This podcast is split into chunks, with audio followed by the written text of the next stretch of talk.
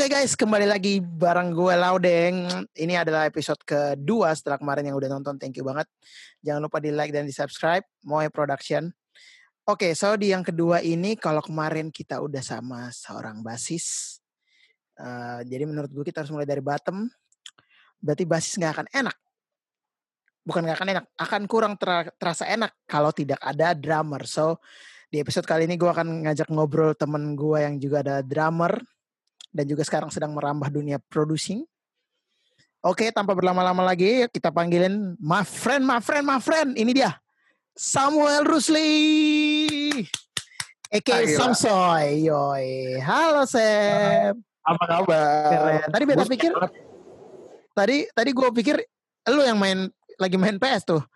Ada gue. Belakang. Oh, bukan, itu ada lu ya. Makasih udah sebutin nama Samso ya itu sekalian mempromosikan Instagram gue. Oh itu Instagramnya ah. ya. Iya soalnya kan uh, banyak yang tahu Samuel Rusli, tapi lebih banyak yang tahu Samsoy. Iya gak sih? Kadang-kadang beberapa kali kayak kayak misalnya kayak gue manggung di mana gitu, kayak uh. maksudnya beberapa kali sama lu juga gitu, yeah. orang lebih kenal gue Mas Samsoy, Mas Samsoy. Kayak, orang itu udah gak tau. Iya, iya. Iya benar-benar karena ya nama-nama di sosial media itu kan orang lebih lebih sering lihat, jadi orang lebih sering keinget kayak sini siapa namanya uh, uh, yang diingat nama Instagramnya anjir. Ya, betul betul betul betul. Gitu kan. Kalau ya. kan lu pakai nama asli kan? Gua emang nama belakang dan emang jadi nama panggilan gue dari SMA itu Laudeng gitu. Oke kita akan ngobrol di acara ini. Jadi ini acaranya namanya Serundeng. Seru-seruan bareng Laudeng. Ah. Ale baru tahu kan? Iya. Ale tuh Ale tuh serundeng itu kan makanan serundeng. Tahu. Jadi definisinya itu adalah serundeng itu kan eh, remah-remah ya, remah-remah kelapa yang digoreng. Ya. Dia nggak dia nggak seberapa, dia bukan menu utama, tapi dia hmm. menikmat eh, penikmat penikmat makanan. Jadi kalau ditaruh dia akan makin nikmat kan. Jadi oh. orang akan tet, jadi walaupun dia nggak terlalu sesignifikan ayam goreng, nggak sesignifikan rendang, tapi begitu dia hadir kayak wah kehadirannya memberi warna. Luar biasa ya. Filosofis Filo sekali. Filosofis ya, lumayan ya. ya Oke, jadi teman-teman yang yang yang mungkin uh, baru join dan juga uh, baru nonton nih. Jadi gue akan ngobrol sama beberapa teman-teman musisi gue yang juga adalah uh, sahabat dekat gue nih. Kali ini gue akan ngobrol bareng Samsoy. Mungkin uh, Samsoy mau perkenalan diri sedikit sekarang lagi sibuk apa dan juga apa. Mungkin kan ya banyak pasti yang udah tahu seorang Samuel Rusli lah ya. Cuman kan mungkin dari sepuluh ribu ya mungkin ada dua orang yang nggak tahu kan dua orang itu bisa diedukasi kan? Uh, ya nama gue sama Rosli. Samso itu nama Instagram gue bukan nama asli gue nah, Twitter uh, juga bisa ya? Ya Twitter juga bisa. Uh, gue seorang drummer saat ini gue uh, aktif bermain drum untuk Semisi Morangkir dan Summer Dose uh, untuk Intimate Linon juga. Dan gue ada band juga namanya Now People. Uh, Wah, keren. Oh ini band baru nih ya rilis pas pas rilis corona. Ya. Aduh gila. corona men. Padahal sebenarnya gini, lu tau gak sih alasan kita bikin medley itu sebenarnya itu untuk dijadiin portfolio sebenarnya. Oke. Okay. Karena karena gini beberapa kali vokalis kita si Nanda itu kayak uh. ditawar ada band gak ada band yang ini. Ada sebenarnya. Lihat video Cuma, gitu nggak ada ya. Nah, gitu. Nah, yeah. begitu kita nyonya mau dikasih ke orang yang minta itu, koronces. Iya, Gokil. Sebenernya. Eh Sam sorry, kayaknya mic lo agak naik sedikit, jadi agak putus-putus kalau lo agak set-set gitu. Oh gitu, oke. Okay. Iya lupa itu. Nah, walaupun okay. mic mahal dan sensitif kan, tetap yeah. butuh arah dan tepat. Baik. Ya oke, okay. so uh, sekarang lagi sibuk sama Semi Simurangkir, sama Summer Dose. Summer Dose itu bandnya Iqbal Dilan ya. Uh, Rin Rin ya. Hmm. Uh, terus uh, apa nih selain selain kegiatan drumming, ada kegiatan lain di luar drum Apalagi ya, ini lagi corona nih kan, jadi mungkin ada aktivitas lain? Ya, gue juga uh, lagi aktif di belakang layar sih. Sebenarnya malah uh, bisa gue bilang bahwa, well sebenarnya tahun sebenarnya dari pengerjaan album Intimately Known kedua sih sebenarnya. Itu 2018 ya? Iya ya, apa 2017 eh 2018 ya? 18 ya kayaknya 18 ya. Nah, eh, itu 17 mau ke 18 lah itu kayaknya pengerjaan album itu adalah sebenarnya titik awal gue semakin seriusin dunia producing dan belakang layar. Sebenarnya kayak gue ada beberapa juga sih, maksudnya kayak uh, hmm. waktu itu gue sempet uh, bantuin Umay arrange ya, ya, lagu Umay. judulnya um, apa bantu arrange dan bantu compose lagu dia untuk uh, soundtrack film Rompis. Ya, ya. Ya, uh, gue juga sempat waktu itu sempat kerjain bareng lo juga tuh singlenya Indah Anastasia yang pertama. Oh iya yang- iya benar yang pulang yang pulang. Tapi waktu itu kan gue belum yang seriusin banget dunia producing gitu. Sampai akhirnya ya itu waktu Intimately Non album kedua gue mulai serius dan akhirnya gue mulai banyak di belakang layar dan akhirnya lagi sekarang gue akan meluncurkan single pertama gue. Wah gokil. So ini berita buat teman-teman yang belum tahu atau mungkin udah sering lihat di Instagramnya Samsoy atau kadang di close friend. Kalau nggak dalam close friendnya, Oh my. berarti kalian belum tahu. Nah sekarang gue kasih tahu nih di Serundeng bahwa dia akan merilis singlenya. Tanggal berapa udah bisa dibocorin atau 20 Mei 2020. 20 Mei 2020? Oh berarti bentar lagi nih. Ini kan tayangnya akan Bentar lagi. 20 Mei. Gitu. Hmm. Jadi teman-teman jangan lupa pantengin terus Instagram Samsoy. Dia akan update terbaru ya. Nah, perilisan Gue ada bocor. ya. Apa nih bocorannya? pertama adalah lagu yang gue tulis untuk bahan senior recital gue. Itu lu juga yang main tuh. Oh iya juga ya. Ya iya benar-benar. Pantesan gue pas denger kemarin sekilas-sekilas gue kayak kayak kayak pernah denger ya di mana cuman ya gue nggak mikirin lagi gitu kan ya udah oh ini lagu Samsung oh iya itu pas recital ya iya iya benar benar benar jadi lagu yang akhirnya diproduksi secara profesional ya Ya, puji Tuhan secara profesional ya. Oke, sekarang nih sebenarnya gue pengen flashback sedikit. Jadi teman-teman udah tahu ya ini Samsung siapa dan pasti udah pernah lihat. Apalagi kalau kalian musisi dan juga teman-teman yang baru memasuki dunia musik profesional ataupun belum masih sekolah dan suka main musik, pasti udah sering lihat-lihat dong di Instagram siapa aja jagoan favorit jagoan kayak Tekken. Enggak maksudnya siapa aja yang udah menjadi salah satu influence-nya gitu kan biasanya udah ada kan. Gitu. Nah, sekarang gue mau flashback sedikit nih. Jadi mungkin banyak teman-teman yang nggak tahu mungkin taunya pas Samsung wih Samsung mungkin Alek ke- mulai kelihatan ada yang lihat pas oh pas sama Rizky Febian atau mungkin pas sama Semi Simorangkir atau pas eh, dulu siapa oh pernah main nama Ran juga kan? Iya, betul. pernah sama Ran. Maksudnya mungkin eh, orang random tuh taunya Ale gimana kan? Nah nah di sini nih gue mau bahas kayak lu boleh cerita sedikit perjalanan karir lu ya nggak usah terlalu detail lah kurang lebih. Lu tuh da- beranjak dari mana sih? Lu tuh eh, ini pendatang dari luar daerah ya kan ke Jakarta gimana cara eh, eh gimana cara gimana ceritanya lu bisa datang terus lu fight lu berjuang di Jakarta metropolitan ini akhirnya menjadi Mother City ini ya. ya Mother City sampai akhirnya jadi Samso yang sekarang nih yang yang menjadi inspirasi banyak teman-teman Puji Tuhan. Jadi em, ya, gue gua dari Makassar. Jadi em, Sulawesi gua Selatan anak- ya itu ya gue anak daerah, gue dari Iya. gue dari Makassar. Em, sebenarnya awal gue ke Jakarta itu sebenarnya tuh kuliah musik sebenarnya. Gue kuliah musik di Jakarta. oh, oke itu tahun berapa tuh kalau boleh tahu tahun berapa 2011. 2012? oh 11 Bener, se- sebenarnya gue 2008 2009 gue tuh udah sempet kuliah dulu. Gue sempet kuliah arsitektur di Surabaya dulu. oh, Cuman oke eh, gua nggak ada passion di situ akhirnya gue pulang ke Makassar untuk beberapa waktu lalu setelah itu gue ke Jakarta untuk gue kuliah musik. Nah di kuliah musik ini akhirnya gue mulai bertemu dengan teman-teman gue kayak misalnya yang sekarang udah jadi musisi-musisi juga kayak Nah, eh, Aan, Martin eh, Sian. Alex, Ian, terus ya ya Rayfield ya. Kumahua gitu-gitu. Maksudnya gue gue ketemunya Iya. semuanya di malah gini teman-teman gue ketemu Peterson Laudeng ini justru pertama kali ketemu tuh di lantai 5 IMI lo lagi main ke IMI waktu itu? Iya ya. Aduh gue lupa sih sebenarnya kita ketemu di mana pertama kali ya. Oh di IMI ya Habis itu gue ya, gue pertama kali ngejam sama lu waktu itu di eh di Blok M, War, War, Wapres, Wapres di Wapres waktu itu acara HH oh itu. ini HH ya ya ya ya oh iya benar itu Ale itu itu beta ingat Kita ya, ya. ngejam pertama kali. jam itu ya ya, gue ingat itu itu benar Sebenarnya kalau misalnya mau dibilang karir pertama gua, karir pertama banget gua itu sebenarnya gue Hmm. diajakin sama dosen gua namanya Mas Liandi, dia pemain bass rock gitu. Heeh, Li Andi ya nih main sama band namanya RI1. Jadi dulu ada band legend namanya Bumerang. Lalu Bumerang itu pecah. Nah, gitaris sama vokalisnya Mas eh, Roy Jekonia Wah, sama ya, Mas Mas eh, John Paul Ivan mereka bikin band lagi namanya RI1. Nah, waktu itu mereka eh, nggak ada drummer jadi akhirnya gua lah yang menjadi drummernya untuk beberapa waktu. Waktu itu sempat main di beberapa kota, sempat ada tour kecil juga main di beberapa Hmm. titik gitu. Nah, itu adalah karir pertama kali gua manggung itu. Oh jadi manggung profesional pertama kali malah main rock itu ya, sama band rock itu ya? Betul. Nah habis Oh, setelah oke. gue mulai mengiringi beberapa artis-artis, uh, uh, mulai mengiringi beberapa penyanyi, uh, idol tepatnya. Awal banget gue session siapa sama session pertama? Siapa? Citra Scholastika. Citra Scholastika. Berarti kita bernasib sama. Gue juga kemarin siapa yang nanya ya? Ada yang nanya tuh.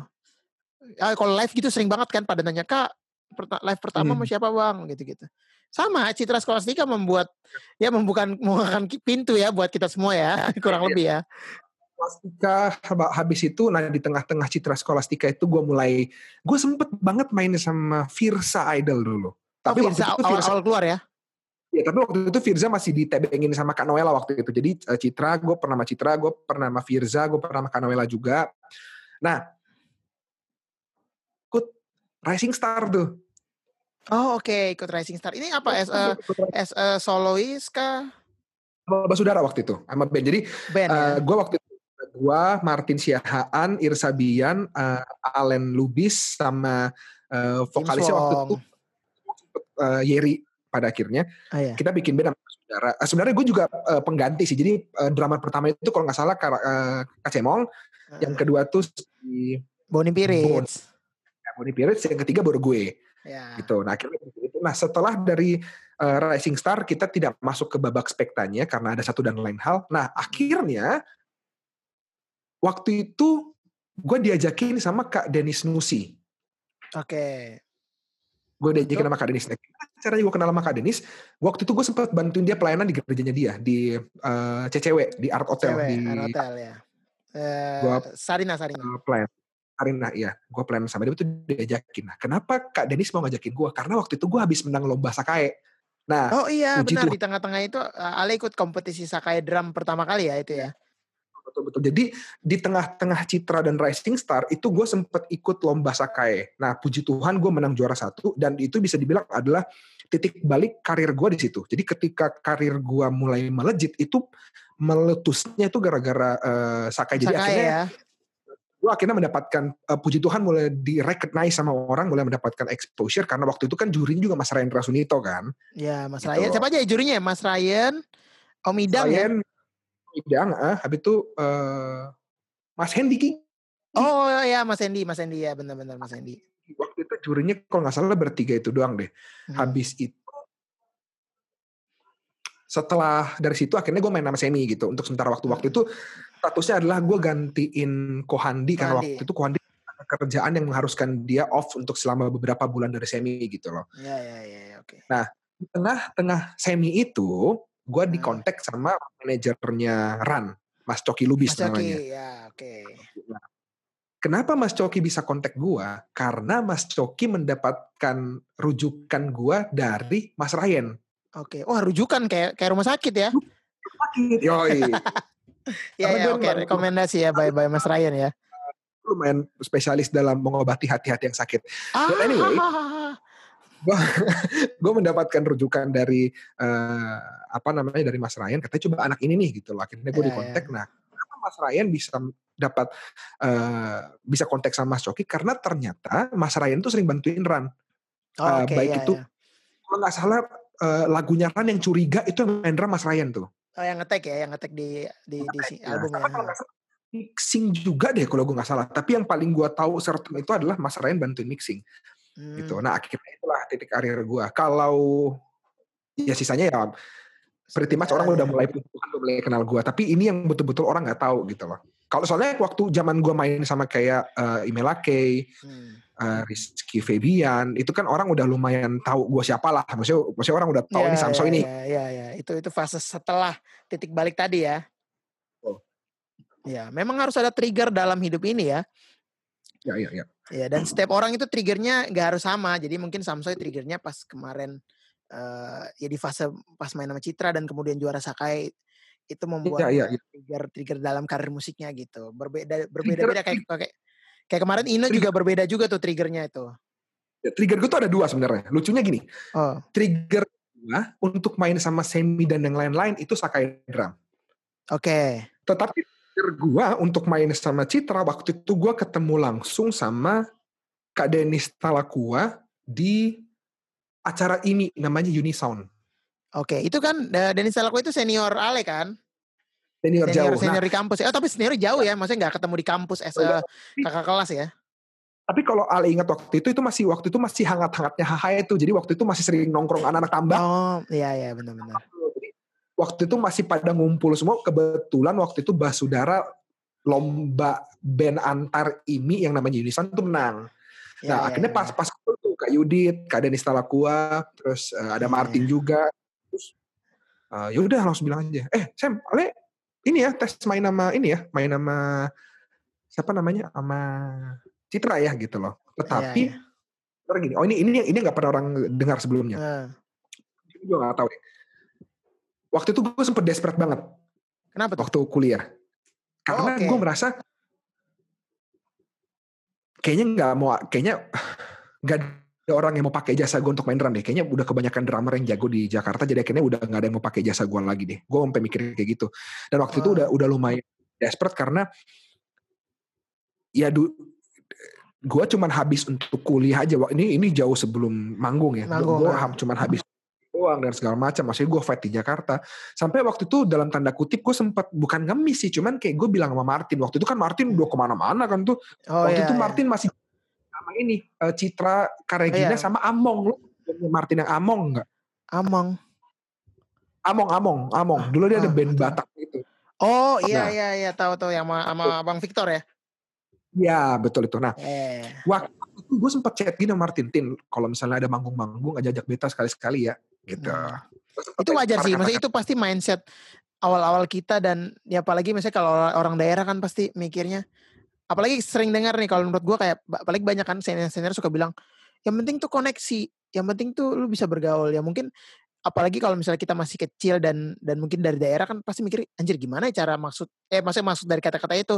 Ya mungkin dengan menurut beta chat ale itu adalah salah satu cara lah yang menggambarkan kayak oh ini mungkin cara berkoneksi mungkin cuman mung- mungkin ada ada ada satu sisi atau ada satu pemikiran lain kayak anjir annoying juga ya ternyata ya kayak gitu ya sebenarnya. Cuman kayak Iya, iya, pada iya. zaman itu ya menurut kita wajar-wajar aja kan kita karena kita emang nggak terlalu tahu gitu.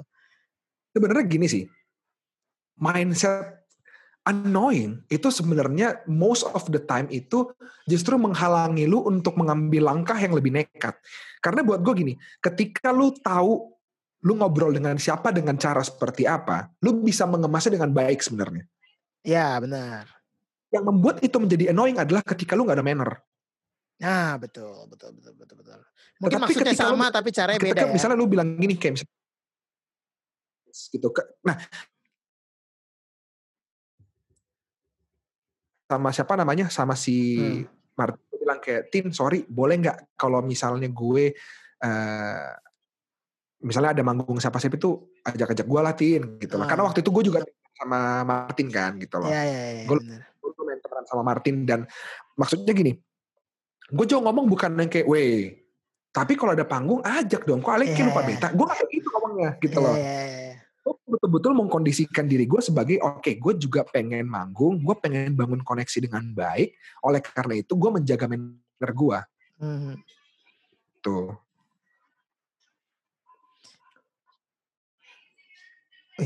Kayak kayak serius balas ya. Baik, masih cewek ya. bukan bukan bukan gue kan lagi ada buka online kelas kan jadi tadi gue lihat ada murid Eh, yang murid, lagi murid. sama minta email data Oh, gitu. Hari ini nggak ada yang ngajar ya?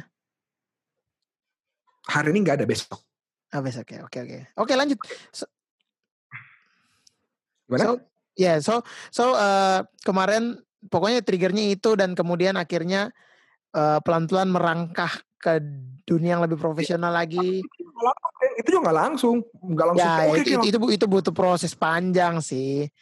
Ya, Panjang kebetulan gue juga di timing yang kurang lebih sama lah. Jadi sedikit banyak ya, ya. sama-sama sama-sama tahu ya perkembangannya gimana ya. kurang dan lebihnya. gue mau tambahin ini sebenarnya Apa kan nih? kita semua tahu bahwa kita harus bangun oke harus bangun koneksi harus nongkrong dan segala macam Ya, tetapi ada satu hal yang orang suka lupa apa tuh? pintar bawa diri sih sebenarnya Ya, benar. karena tidak semua tongkrongan itu cocok bercandanya dengan tongkrongan yang lain Ya, Tuh. beda lapak beda peraturan ya biasanya bahasa bahasa jalanannya. Betul. Gitu. Dan dan mungkin kalau menurut gua kayak ya mungkin kalaupun sekarang lu belum menyadarinya dan mungkin belum terlalu engah, ya lu sering berjalan waktu lu akan menyadarinya sih.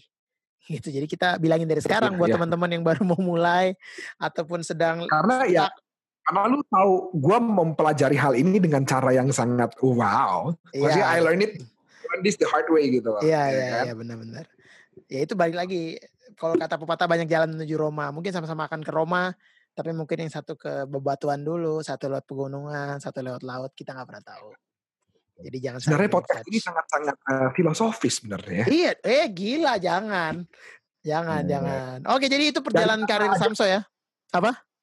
Dari nama aja udah filosofis ya. Iya dong, semua harus filosofis. Jadi eh, seru banget sih ada beberapa fakta yang malah gue baru tahu kan justru walaupun gue kenal Sam lumayan lama dan juga ya tadi gue bilang kayak timing perjalanan karir kita tuh kurang lebih eh, mirip gitu dan sama jadi kayak saling tahu gitu. Ya. Tapi ada beberapa fakta yang gue nggak tahu. Jadi beruntung kalian yang nonton ya gak sih? Oh, Ah, Oke. Nah, kalau udah jadi ya session player, udah jadi sekarang eh, on the way goes to eh, producing time, sih producing oh time. my god. As a producer, Gimana? Uh, do, you- do you want me to speak in English or in bahasa? oh no need, no need, do- no need, no need, no need, no need, no need, no need, no need to speak English. Ah. So let's just Ya, just let's uh, uh, speak Indonesian. Oke, nah, Indonesian, Oke. Oke, sekarang mungkin buat teman-teman yang baru mau merangkak atau baru mau masuk atau kayak eh gue musisi bisa nggak ya jadi hidup gue gitu? Gimana cara? Atau mungkin kan biasa yang paling klise adalah gimana cara gue ngejelasin ke orang tua gue lah untuk gue mau jadi musisi nih gitu. Hmm. Gue mau hidup di musik nih gitu. Nah sekarang gue mau nanya ke Sam kayak eh, suka dukanya apa nih Sam? Kalau as a musician tuh suka duka lo apa nih selama sepanjang perjalanan karir lo sampai sekarang gitu? Eh, in three points. Jadi sukanya tiga, dukanya tiga. Mau sukanya dulu, dulu apa dukanya dulu, terserah.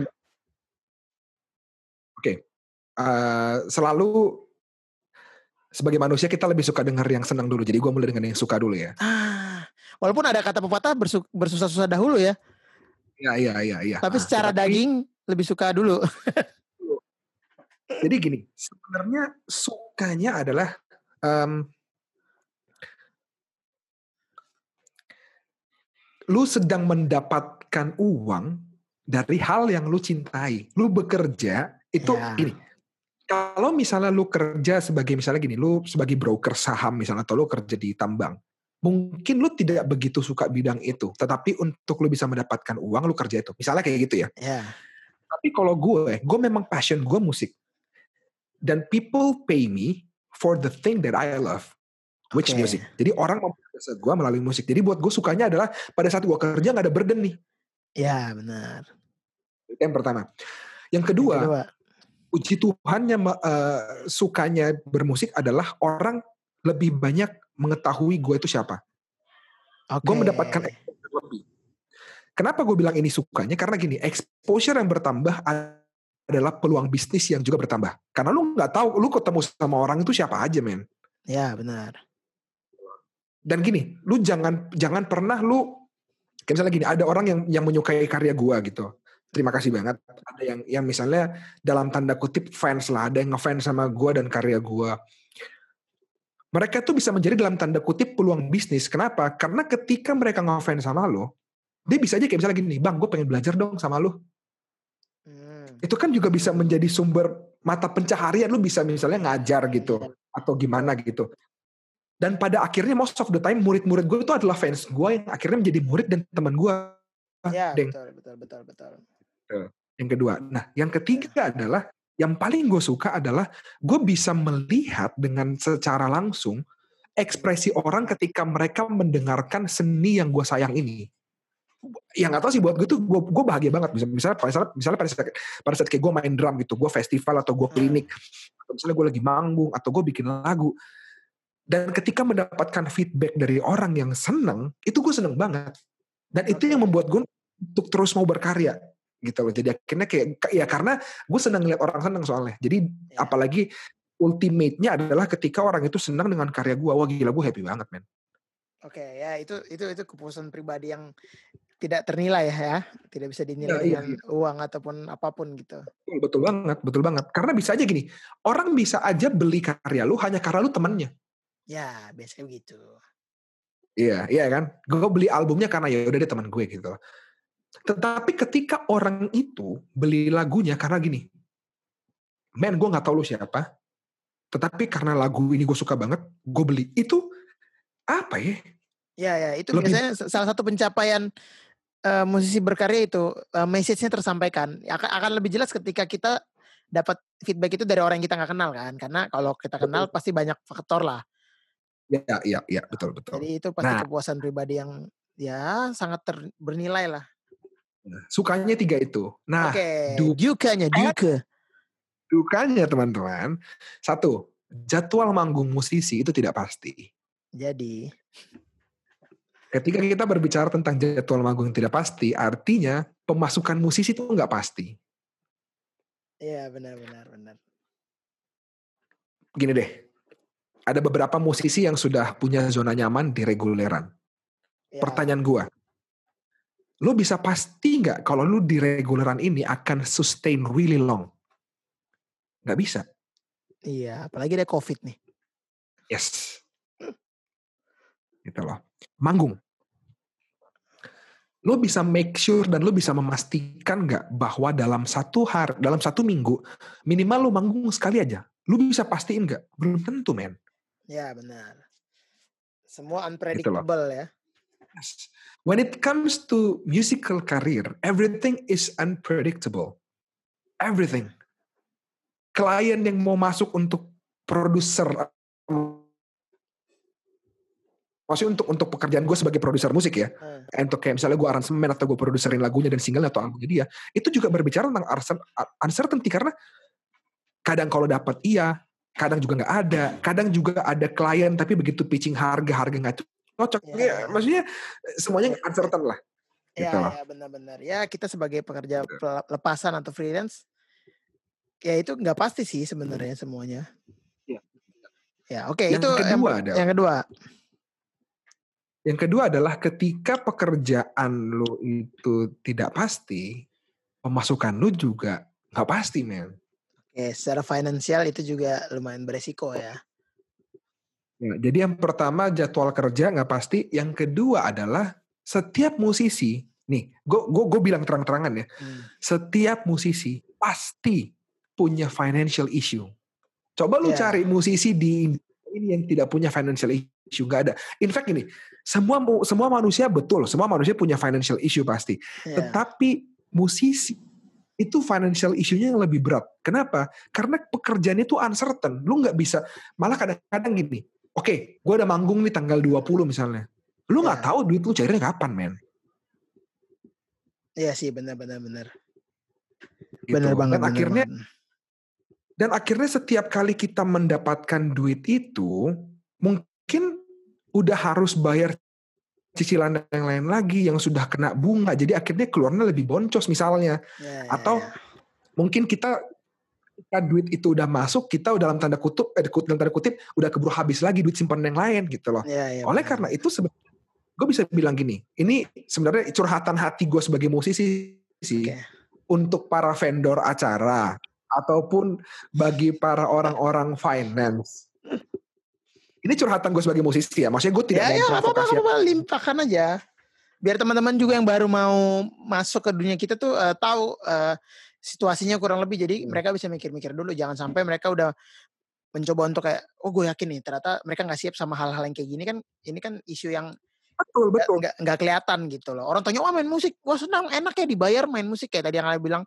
Cuma nggak se- Hmm. nggak se- nggak seindah itu gitu. Masih banyak Jadi behind the story yang lu pada gak tahu gitu beratnya. Maksudnya Jadi ada banyak ada banyak struggle sih yang yang lu nggak tahu gitu loh. iya. Kayak betul. misalnya gini, gue pernah manggung, itu sampai cairnya tuh gue udah nggak tahu nih manggung kapan. Saking lamanya sampai gini, udah gue lupain nih duit, sampai gue ya udahlah ya, gitu loh. Iya, iya, benar, benar, benar. Ih, ini manggung kapan nih? Habis itu begitu lihat di mutasi ada nama ini, oh gue tahu ini event yang ini ternyata. Gitu. Baru ketahuan ya. Dan gue gue pernah manggung H-1 udah cair. Gue pernah manggung hari H sebelum main cair. Hmm. Hmm. Gue pernah manggung dikasih Apa? Halo? Halo, coba ulang-ulang. Putus-putus Bang- tadi. manggung belum dibayar sampai sekarang juga ada gue. Ada tuh ya? Ada banget. Ada, ada Anjir. banget. Ya udah, udah nggak usah nggak boleh tanya ya sama siapa. Iya. ya jangan jangan. Terus terus terus terus. Maksud ini cuma curhat aja. Jadi maksud gue gini teman-teman, Iya, iya. ketika orang-orang ataupun eh, apa ya orang-orang event ataupun Sam. manajemen fin- Saya bentar-bentar gue ganti ini bentar-bentar. Biar nggak potong. Sebentar. In five minute. Ya kan terpotong. Oke. Oke. ganti You're in? You're in again? No, no, no, no. Ganti ini. Amin, amin. Ganti sinyal. Ya terus lanjut lanjut. Jadi gini teman-teman, kalian mesti tahu bahwa kita tuh susahnya mengatur keuangan sebagai musisi itu juga gar- sebenarnya gara-gara gini. em, ada beberapa orang finance yang gue gak paham aja cara kerjanya seperti apa gitu. Jadi kayak kadang-kadang duit cair itu nggak nggak bisa diprediksi kapan Ya. gitu loh. Ada yang pas ah, gini, ada beberapa manajemen artis ataupun orang-orang finance yang bagus banget kerjanya kayak dia udah sesuai deadline, cair tanggal segini. Oke, jadi gue bayangkan gini, kalau misalnya semua musisi kita semua tahu dan bisa pasti bahwa cairnya tanggal segini, kita udah bisa ngitung. Ngerti nggak lo? Kayak sama Ya. orang gajian lah. Ya benar benar. Tetapi karena kadang-kadang cairnya itu suka nggak ketabak, jadi akhirnya susah kita ngatur keuangannya gitu loh. Jadi Iya. akhirnya kita freelance kan gitu loh. Sementara kalau kita mau menuntut lebih atau dalam tanda kutip bersuara agak sedikit keras dari yang sebelumnya, kita dianggap pelawan. Nah susahnya begitu ke teman-teman. Kalian mesti tahu bahwa kita sebagai freelance musician, sometimes kita bermasalah dengan masalah hierarki lah. Ya, ya balik lagi ini eh, isu yang terjadi di Indonesia ya, karena kita kalau Ya. compare keluar ya beda lagi ininya Sangat eh, berbeda, treatnya gitu. Oke Dan- yang apa? Masih dan- ada terus? terus? dan dan masalah financial ini akhirnya nyangkut ke yang nomor tiga, duka yang nomor Oh. tiga. Sangat berkesinambungan. Yang ketiga apa nih? Duka yang nomor tiga adalah pada akhirnya banyak sekali planning-planning yang gue rencanakan untuk hidup gue, goals-goals yang gue bikin untuk hidup gue, pada akhirnya semuanya berantakan. Maksudnya bukan berantakan sih, maksudnya tidak tepat sasaran. Oke. Karena- ka- Jujur sama diri kita sendiri, berapa sih dari kita punya goals atau plans dalam kehidupan kita yang tidak melibatkan uang? ya, Mungkin hampir semuanya. Mungkin Ya, setengah semua. dari ya oke. Gitu loh. Apalagi misalnya kayak gue sama lu kan sama-sama musisi nih. Pasti Ya. kita punya planning dalam diri kita yang di mana kita mau menghasilkan karya. Dan yang namanya karya butuh uang. Ya Betul, betul. betul modal, betul. Nah jadi itu suka dukanya sih seperti itu Jadinya itu agak terhambat ya. Yes, betul. Ya oke, oke jadi itu eh, tiga suka dan tiga duka dari seorang Samuel Rusli lah ya, lumayan sedih. Tapi tapi benar yang semua yang dia bilang itu adalah eh, yang kita rasakan dan kita alami. Jadi buat teman-teman yang baru mau masuk, yang masih mungkin masih sekolah ataupun emang sekarang lagi bimbang antara karena gue juga ada di fase sempat ada di fase itu kayak karena kan kalau lo kan kuliah musik kan jelas gitu eh, abis itu lo akan bermain musik kalau gue kan kagak kuliah musik ya jadi gue juga ada di fase kayak ini kok bakal Farmasi ya. Masih farmasi dan akuntansi. Jadi gua gua sempat ada di fase kayak mikir "Eh, ini bisa main musik ya atau Iya. Ya maksudnya kalau dulu pas masih sekolah berpikir kayak nggak bodo amat pokoknya gue main musik. Ketika udah Ya, ya, ya. kuliah dan juga sem gue sempat kerja dan kuliah ya akhirnya sempat eh, terbesit untuk kayak iya apakah benar ya bisa nggak ya hidup dari musik gitu dan Right, otomatis right. kan kerjaan yang eh misalnya kuliah gue itu kan ibaratnya kalaupun gue kerja mengikuti itu kan at least udah ada kepastian maksudnya ya gue bakal bisa ngasilin duit Ya. udah pasti karena kan gue sarjana gitu ada di fase itu. jadi Hmm. buat teman-teman yang lagi di posisi-posisi itu mungkin bisa mengamati memikirkan kembali dan juga menguatkan mental kalian kalau kalian emang mau masuk di dunia musik seperti Gue baru keinget, gue baru ingat satu hal ini. Sebenarnya ini nasihat singkat banget. Untuk Oke, apa teman-teman semua yang lagi mengejar mimpi kalian sebagai seorang musisi, kayak oke, okay, memang harus latihan musik dan segala macam, perbanyak ilmu kalian, nongkrong dengan orang yang benar, membangun koneksi dan pintar membawa diri itu sebenarnya benar banget. Tetapi ada satu hal yang kalian harus persiapkan dari sekarang, mulai belajar tar mengatur keuangan. Ah, itu financial planner itu. Ya, financial planning sih sebenarnya lebih tepat. Eh planning maksud gua. Eh planner tuh adalah orangnya orangnya ya. Grammatically financial planning. Gitu. So-so grammar kayak guru bahasa Inggris. Wah tapi seru banget nih ngobrol sama saya nggak berasa ya anjir. Pasti pasti ya. Nah gue sebenarnya punya uh, sedikit challenge. Anjir, jangan pakai anjir ya kalau ngomong sama gue saya sorry. Oh iya nah, sorry saya... sorry sorry pastor. jangan, oh jangan dibahas dong kayak itu dong. Padahal gue mau bahas ini nih di challenge ini. Aduh. Oke, okay, gue mau Sebenarnya challenge-nya ini baru gue pikirin tadi sih berapa second sebelum gue ngomong ini sih. ini yang lu japri sama gue dengan yang namanya tindakan-tindakan Iya, improvisasi. Ya, ini namanya improvisasi. Ya, ya, ya. Oke, gue punya karena gue juga nggak nggak mikir banyak dan nggak punya ini. Jadi gue punya challenge kayak biasa sih sebenarnya banyak sering kita lihat lah. Uh, tapi mungkin gue akan akan akan akan sedikit berbeda dengan uh, eh, gue akan beri tiga pertanyaan cepat dan lo harus jawab dengan cepat. Setelah itu baru lo harus menjelaskan uh, alasannya. Tapi mungkin jelasnya juga nggak perlu lama-lama. Kayak uh, mungkin dalam satu kalimat kayak misal, misalnya nih uh, pilih misalnya apa ya ah. kayak pilih botol apa gelas gitu misalnya botol gitu oh ya udah misalnya alasan kenapa ya botol bentuknya gue lebih suka masa gue nggak enak kayak gini nggak sebut nama dan oknum Oh enggak enggak enggak. enggak. Ini ini enggak ada enggak ada urusan sama orang lain. Ini tentang tentang pribadi Ale aja. Oke oke oke. Dengan pribadi lu aja. Enggak mungkin dong gue sebutin uh, Anya Geraldine apa Dian Sastro gitu kan enggak kan. Kalau itu udah pasti kalau itu udah pasti jawabannya Dian Sastro kalau gue. Wah, bisa acting dan dia penyanyi juga. Ah, iya, dia bisa masak, dia punya anak. Uh. Apa hubungannya? Gitu. Oke, okay. satu tuh, gue pikirin dulu ya tiga tiga pertanyaan tiga, uh, cepat ya. Uh, uh, uh, uh, sebentar, sebentar, sebentar, sebentar, sebentar. Oke, okay. yang pertama. Oke. Okay. Uh, pendeta drummer. Waduh, two, three, four, five, six, seven, eight, nine, ten. Drummer. Ah, ya drummer. lama, kayak lama, more than ten seconds. So, soalnya soalnya gini, soalnya gini Eh, taruh dulu penjelasan nanti aja. Oke, yang kedua. Uh, produce band apa produce uh, penyanyi solo? Produce penyanyi solo. Uh, Oke. Okay. Uh, yang ketiga. Ini ini menurut gua agak berat. Buka apa nyokap? Wah. ya kan nanti ada alasannya. Oke, okay, bokap, bokap, bokap, bokap. Oke. Okay.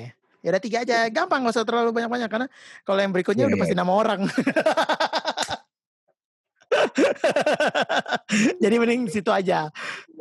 Oke, yang pertama alasan singkatnya aja. Uh, pastor, eh apa pendeta tadi atau atau drummer? Kenapa memilih drummer?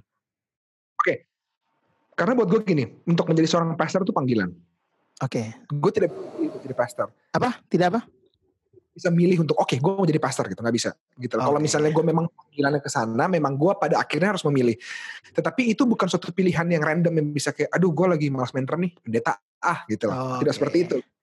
Ya, Lagian itu. dengan gue bisa jadi seorang drummer sebenarnya khotbah yang paling murni keluar dari diri lu dan cara lu menghidupi diri lu kesehariannya seperti apa.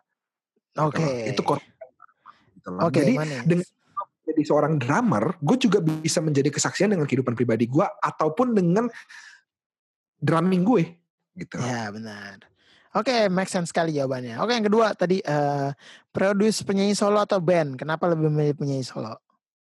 Karena gue kalau misalnya di band itu, kalau misalnya workshop band ataupun misalnya gue produce band itu kepala. Sementara gue kan orangnya dominan banget ya. Pasti. Oke gitu teman-teman, gue sama Lodeng itu lumayan sering beradu argumen karena gue sama dia sama-sama dominan soalnya gitu Jadi kayak ya udah. Gue gue enggak Gue gak dominan lah. Gue resesif. Ah. Jangan bangun bangun image di sini. Oke, terus terus terus lanjut lanjut. Yang gini, uh, sebenarnya kenapa gue langsung memilih untuk langsung pilih jawaban cepat gue memilih untuk produce artis solo karena gue lebih banyak punya pengalaman di situ gue sejujurnya tidak pernah produce band Kalau artis solo gue udah beberapa beberapa kali gitu loh. Kayak maksudnya kan walaupun gue tidak produce langsung, cuman kan lu ingat ya waktu Trisol itu hmm. aransemennya kan gue yang aransemen bareng sama lu di Pejaten kan di rumah lu di kamar inget gak lu? Iya, iya, single, per single pertama ya, ya, ya. Hmm. Habis itu kan, ya, maksudnya gue udah, gue, gue udah pernah sama Indah Anastasia dan semua produser-produser yang menjadi panutan gue, salah satunya Kak Denis Nusi, gue sering melihat pekerjaan dia dalam hal memproduksi artis solo. Jadi gue lebih paham dan masih gue lebih banyak bekalnya untuk memproduksi artis solo. Gitu aja. Okay. Walaupun sebenarnya secara prinsip dan secara kinerja mungkin hmm. sama aja. Cuman hmm. kalau misalnya artis solo gue lebih pede gitu. Oke, okay. ya mungkin ada ada ada akan waktunya ya untuk iya, mencoba ya, amin, amin. dan juga mungkin ada kesempatannya untuk mencoba memproduksi band karena band tuh benar banyak kepala itu justru akan lebih susah gitu. Iya. iya. Oke, okay, yang, ya. yang terakhir, ah lumayan. Yang terakhir, ini pertanyaan sebenarnya agak nggak itu maksudnya kita semua di diberkati dan juga diberi kesempatan untuk hmm. mengalami kasih sayang dari keduanya ya. Cuman gue iseng aja ya. milih kalau dari kacamata sama Rusti kan biasa ada orang yang si anak ini lebih ke nyokap banget atau lebih ke bokap ya. banget gitu ya, kan. Ya, nah, ini Ale memilih bokap nih. Beta tadi mikir nyokap loh karena karena setahu gue lu lebih deket sama nyokap kan dan ya mungkin nyokap lebih aktif di sosial media cuman kayak oh ya, deket ya. banget sama nyokap ya ternyata bokap loh kenapa why why bokap Nah makanya gini, kenapa susah? Karena gini, sebenarnya gue equally deket sama dua-duanya. Gue deket sama bokap, gue deket sama nyokap gitu loh. Uh. Cuman gini, sama bokap gue lebih banyak habisin waktu gue dalam hal yang lebih serius, formal, nggak formal dalam segi rohani. Jadi banyak deep talks atau banyak deep thoughts yang lebih banyak gue share tentang kehidupan dan segala macam itu ke bokap. Kayak kalau uh. nyokap itu memang nyokap gue tuh bawaannya yang fun, yang hmm, ketawa hura-hura ya, hura-hura ya. Kalau bokap gue tuh bawaannya lebih wibawa dan lebih bapak gitu loh. Jadi hmm. karena gue orangnya suka ngobrol, gue hmm. orangnya orangnya suka ngomong yang deep dan segala macem. Hmm. Akhirnya gue lebih banyak menghabiskan waktu sama bokap dan bokap itu kan yang paling kayak misalnya gue waktu di Surabaya dibiayain kuliah sama bokap jadi kayak gue hmm. tahu tuh fight fightnya bokap financial isunya pada saat itu seperti apa waktu gue kuliah di Jakarta financial bokap kayak gitu. Jadi gue lebih banyak curhat sama bokap, lebih banyak ngomong sama bokap dan segala macam. Jadi akhirnya itu yang lebih memilih gue secara directly gue pilih bokap. Pilih Karena gue sebenarnya lebih banyak ngobrol sama bokap aja sebenarnya. Oh, oke. Okay. Menarik menarik. Uh. Gila, seru banget ya tadi uh, challenge-challenge mau yang lebih seru lagi sih, cuman ntar disensor nggak enak. Jadi kita sampai situ aja. so, nah ini terakhir nih buat buat buat ini nih. Ini terakhir. Kalau masih masih mau challenge juga nggak apa-apa. Apa kenapa? Wah, minum dulu ya. Kenapa kenapa? Kalau misalnya nggak apa-apa, gue akan jawab semuanya. Ah, Telanjangi gue. Jangan, karena Ale juga tahu rahasia beta. gue tahu rahasia lu, tapi gue menghargai batas karena ini acara lu bukan acara gue. Iya, balas dendamnya di acara lain. Atau di Oh enggak ya, enggak ada pembalasan dendam tuh enggak kan, enggak boleh ya? Enggak, enggak. Karena pembalasan milik Tuhan bukan milik anak-anak. Keren. Ini drumming pester, pester drumming apa gimana tuh? Oke, okay, so ini terakhir nih terakhir ya, terakhir thank you banget saya udah boleh seru-seruan bareng loading mungkin ini karena lagi di karena lagi di mana nih karena lagi di Makassar jadi kita nggak ajak main drum nanti mungkin kalau ada next meeting atau next uh, interview mungkin bisa kita kasih sedikit ya drum main drum main drum ya. Ah haleluya. Ah gila. Ya udah nih yang terakhir sebenarnya tadi Ale sudah sempat uh, apa memberi memberi jawaban itu sih sedikit. Hmm. Standar. Uh, pesan dan pesan dan juga mungkin ada masukan buat teman-teman pendengar serundeng yang mungkin baru mau mau masuk dunia musik profesional, dunia uh, session mungkin atau dunia reguler ya musik secara keseluruhan lah pesanan ya, ya, apa? ya. atau ataupun mungkin teman-teman yang udah masuk tapi kayak masih bingung mau ngapain kok gue masih di sini sini aja. Karena lu pasti ada di fase itu juga kan kayak ya tadi yang lo bilang pas masuk kuliah ini gue bakal gini-gini doang apa gimana sih? Nah ini kan mungkin pesan-pesan buat mereka yang mungkin bisa menjadi semangat juga gitu. Versi betul, Samuel. Rusli. Oke. Okay. ini ada lima prinsip utama gue sih. Gue akan langsung aja ini sama Pancasila beda kakak ade tuh dia. Yang pertama adalah koneksi yang benar pilih teman-teman yang baik. Pilih teman-teman yang betul-betul satu frekuensi sama lu yang lu tahu bisa membangun karir lu. Bukan dalam segi pemanfaatan mereka dari asas manfaat, tetapi lu pilih teman-teman yang betul-betul satu frekuensi yang bisa mengerti bahasa musik lo. Yang pertama. Oke. Yang kedua. Yang kedua, lo harus bisa tahu bawa diri ke dalam suatu tongkrongan. Karena tidak semua tongkrongan memiliki budaya yang sama. Baik itu dari segi obrolan ataupun dari segi bercanda. Karena ini penting banget dan krusial banget. Karena kadang-kadang bercandaan di kelompok A bisa dianggap menyerang di bercandaan kelompok B. B, gitu loh. ya benar, setuju. Yang ketiga adalah jangan terbuai dengan kata-kata yang penting attitude skill mah nggak usah. No. Attitude dan skill sama pentingnya. Ya, itu harus berjalan beriringan apa ya. sih? Ya, attitude itu apa sih? Itu cara lu bawa diri dan segala macam. Attitude itu tidak sempit teman-teman. Attitude itu bukan cuma kayak datang telat dan segala macam. Attitude itu lebih ke lu sebagai personal, bukan sebagai musisi tapi sebagai human being. Oke. Malas latihan juga bentuk dari attitude yang nggak baik untuk lu sebagai seorang musisi. Ya. Jadi buat gua skill dan attitude itu jalannya harus barengan. Oke, tiga. Yang keempat adalah lu sudah harus benar-benar pintar mengatur keuangan lu. Setelah mendengarkan fakta yang gue jabarkan tadi, itu Iya. sangat memperlengkapi kalian untuk musisi-musisi yang mau nanti menjadi musisi di di mana pun itu, mau di Jakarta, mau di kota kalian dan segala macam, Ya. harus Iya. benar-benar pintar mengatur keuangan. Yang keempat. Dan yang kelima adalah jangan mematokkan perkataan orang sebagai tolak ukur karya lo. Lo Oke. berkarya, kalau misalnya ada orang memberikan lu suatu, suatu apa ya, masukan yang positif untuk mengembangkan, untuk perkembangan lu, bagus, itu lo harus dengerin. Tetapi kalau misalnya lu mau berkarya, tetapi berhenti karena lu takut dikatain, takut dihina, takut diomongin, dude, people will always have something to say about us. So just just do whatever the best that you can do. Lo bikin aja yang paling bagus dan segala macam. Karena kenapa teman-teman di saat lo sibuk dikatain sama mereka, mereka nggak ngapa-ngapain. Sementara lo sedang membuat sesuatu. Ya. Terus berkarya aja. Iya Jadi pokoknya. lima E. eh, Iya benar karena netizen will never die ya. Maksudnya dia akan selalu ada tuh. Jadi Lu nggak bisa Netizen akan tunggu. selalu. Iya nggak bisa nunggu sampai dia nggak ada. Iya betul betul. Se- Sekarang gini deh, maksudnya kalau misalnya lu mau tungguin orang sampai berhenti komen baru lu mau berkarya, kapan men? Orang akan selalu komen. Iya benar. Benar benar benar. Gila ya so Oke. itu lima lima ini ya. Kayaknya Ale udah persiapin loh. Padahal beta baru tanya sekarang loh. Langsung Enggak sih, soalnya kan sebelum, sebelum ini kan kita sempat ngobrol dulu soal ini Oh iya, kan. iya. Ah, Jadi, ah, jadi lima pedoman ya itu sangat menarik buat teman-teman itu dan juga itu sangat jelas ya itu benar ciri-ciri seorang pengajar ya memang sebagai my friend nih sebagai pengajar dia eh, selain ilmu dan juga wawasan eh, dia public speakingnya bagus banget gitu ya jadi loh teknik berkomunikasi itu penting loh teknik berkomunikasi tahu itu penting tahu banget teknik berkomunikasi itu sangat penting loh nggak hanya di panggung kalau di panggung kita mungkin berkomunikasi dengan alat musik kita masing-masing tapi gue kalau di public speaking di direct message Instagram. Ah, itu di situ pembelajaran paling bagus tuh public speaking by DM tuh. uh, Oke. berharga. Oke, gue akan juluki dia Samuel Rizky di public speaking of DM. Ini akan judul serundeng yang sangat menarik.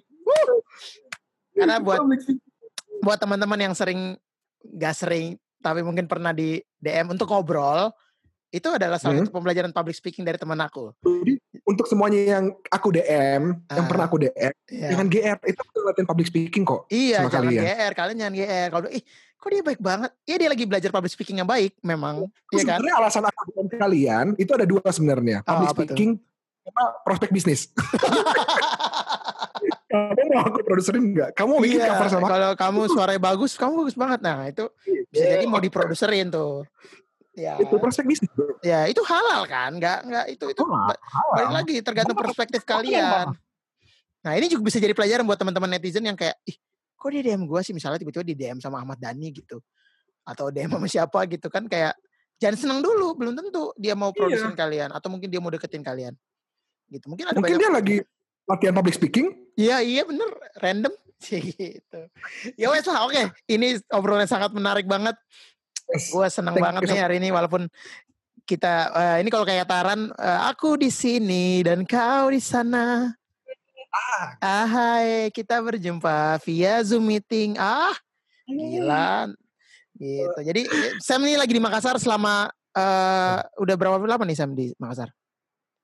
Hmm, udah dua minggu sih. Udah mau sebulan malah. Udah mau sebulan ya. Ya, walaupun kita berbeda ini tapi kan dia juga tetap bermusik di Makassar. Puji Tuhan. Iya, Ya betul, kan, betul. gue tetap bermusik di Jakarta. Pokoknya sehat-sehat terus buat Samsoy dan juga Oke. keluarga. Keluarga ya. Thank you banget udah mampir di Serundeng. Buat teman-teman jangan lupa di like, di subscribe dan juga di dinyalain nih loncengnya biar ada notifnya nanti ketika ini Sama tayang. satu yang paling penting, teman-teman, jangan lupa di-share ke semua teman-teman kalian videonya. Oke? Iya, karena ini sangat eh, bermanfaat gitu untuk wawasan. Ini nggak ada di kuliah musik tuh nggak ada.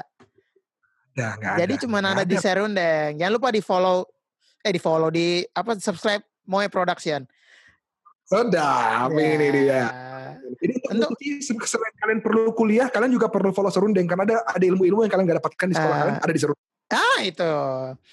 Mau tahu Moe Production itu apa dan juga seputaran apa kerjaannya bisa di follow di Instagramnya @moeprduction gitu. Ntar ada di sini ya bisa dilihat dan juga boleh di follow teman saya kalau mungkin ada yang belum follow my friend Ada Instagramnya O-nya dua. Ed Samsoy O-nya dua. @samsoy2 Twitter juga sama ya. Sama. Oke, Friendster udah habis. Ya, nggak ada. Saya cuma pakai Facebook. Eh, saya cuma pakai Instagram sama Twitter. Oh, Facebook juga nggak ya? Udah nggak aktif ya? Kalau ada yang nemu foto gue di Tinder tuh bukan gue ya. Gue udah gak pakai Tinder. Oke, itu pasti admin. Gue pakai Bumble. Dia nggak ada, dia nggak ada di Tinder, dia ada di WeChat. ya. Oke, sama, sama gue juga dong Laudeng at Laudeng. Jangan lupa di eh, di follow dan juga mungkin kalau ada yang mau bertanya lebih lanjut, kalau tadi masih ada yang kurang jelas atau mungkin ada yang mau nanya lebih spesifik tentang kehidupannya dan juga mau minta konsultasi dengan Samsai boleh langsung DM beliau. Benar? Atau mungkin kalian mau aku dan Lodeng bikin ada episode berikutnya? Oh, DM aja bisa langsung. juga. DM aja langsung. Mungkin ada kayak, Bang bikin apa gitu yang mau kalian, mungkin bisa kita pertimbangin ya. Tidak bisa, Gitu. bisa banget. Oke guys, sampai ketemu lagi di episode berikutnya. Thanks for Thank you so watching. See ya. Jangan kamu bosan